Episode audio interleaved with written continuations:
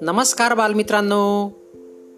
बालमित्रांनो मी मंगेश कुमार अंबिलवादे तुम्हा सर्वांचं वाचन कट्ट्यामध्ये मनपूर्वक हार्दिक स्वागत करतो. चला तर मित्रांनो आज वाचन कट्ट्याच्या माध्यमातून प्रकाश किसन नवाळे लिखित मुंग्यांच्या जगात ही गोष्ट आपण ऐकणार आहोत. चला तर मग गोष्टीला सुरुवात करूया. मुंगी हा शब्द उच्चारताच आपल्या डोळ्यांसमोर येतात त्या साखरेवर ताव मारणाऱ्या मुंग्या. नाहीतर कडकडून चावणाऱ्या लाल मुंग्या. भारतात मुंग्यांच्या सुमारे एक हजार जाती आढळतात. कीटक वर्गात सर्वात जास्त उद्योगी कष्टाळू शिस्तप्रिय व हुशार म्हणून मुंग्यांचे नाव सर्वप्रथम घेतले जाते. मुंगी हा समाजप्रिय कीटक वसाहत करून राहतो. एका वसाहतीमध्ये लाखोंच्या संख्येने मुंग्या राहतात. प्रत्येक वसाहतीत अनेक कामकरी मुंग्या एक किंवा काही राणी मुंग्या आणि काही नर मुंग्या असतात. मुंग्या एकमेकांशी बोलत असतील का? कशा प्रकारे बोलत असतील? एका मुंगीला सापडलेला अन्नाचा साठा इतर मुंग्यांना कशा प्रकारे माहीत होतो? असे नाना प्रश्न आपल्याला पडतात. आपण एकमेकांशी संवाद साधतो. माणसाप्रमाणे मुंग्या नक्कीच बोलत नाहीत. निसर्गाने प्रत्येक सजीवाला संवादाकरिता विशिष्ट सोय करून दिली आहे. मुंग्यांना सुद्धा एकमेकांशी संवाद साधण्यासाठी निसर्गाने अशीच सोय केली आहे. मुंग्या वेगवेगळ्या कारणांसाठी वेगवेगळ्या रासायनिक गंधकणांचा उपयोग करतात. एखाद्या मुंगीला अन्नाचा साठा सापडला की ती आपल्या वसाहतीकडे परत येताना त्या मार्गात आपल्या शरीरातून विशिष्ट प्रकारचे गंधकण सोडत येते. मुंग्या हे गंधकण फक्त अन्नाचा साठा मिळाल्यावरच सोडतात. इतर वेळेस नाही. मग इतर मुंग्या मिशांच्या सहाय्याने या गंधकणांचा माग काढत अन्नसाठ्यापर्यंत पोहोचतात.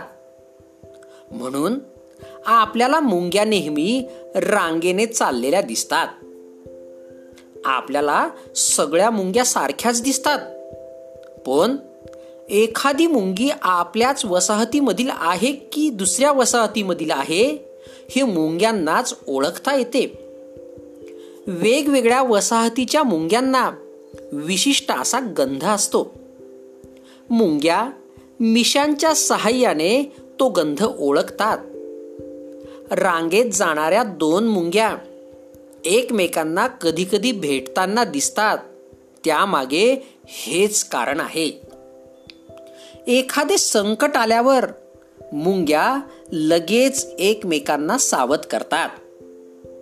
यासाठी मुंग्या वेगळ्या प्रकारचे गंधकण बाहेर सोडतात. या गंधकणांचा सुगावा लागताच इतर मुंग्या त्या मुंगीच्या मदतीसाठी ताबडतोब धावत येतात. त्याबरोबर सावधानतेचा इशारा देणारे गंधकण सुद्धा हवेत सोडतात. त्यात एखाद्या मुंगीला चिरडले तर या गंधकणांचा परिणाम अधिक तीव्र होतो.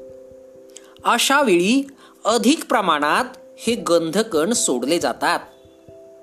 संदेश पोहोचवण्याच्या दृष्टीने मुंग्या आपल्या शरीराचा पृष्ठभाग देखील घासतात. त्यातून येणाऱ्या आवाजाच्या सहाय्याने त्या आपल्या वसाहतीमधील इतरांना संदेश देत असतात.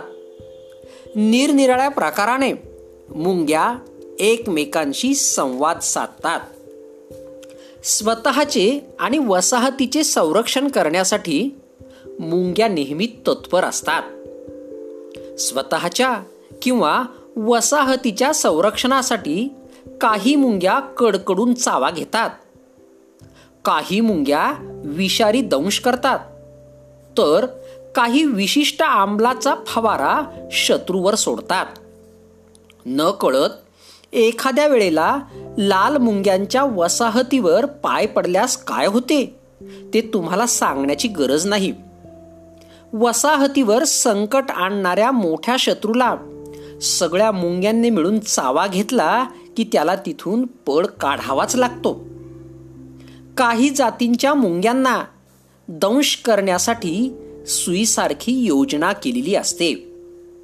दंश करताच प्राण्याच्या शरीरात विष सोडले जाते. या विषाचा मोठ्या प्राण्यांवर फारसा प्रभाव जाणवत नाही. परंतु अशा अनेक दंशांपासून होणारा दाह त्या प्राण्याला वसाहतीपासून दूर करण्यात यशस्वी ठरतो. या मुंग्यांचा प्रभाव हाणून पाडणारे त्यांचे बरेच शत्रू देखील आहेत. अर्थातच निसर्गाने निर्माण केलेल्या अन्नसाखळीचा हा एक भागच आहे. हे आपल्याला कसे विसरून चालेल? अशा या उद्यमशील शिस्तबद्ध सामाजिक जीवन जगणाऱ्या मुंग्यांकडून बरेच काही शिकण्यासारखे आहे. धन्यवाद.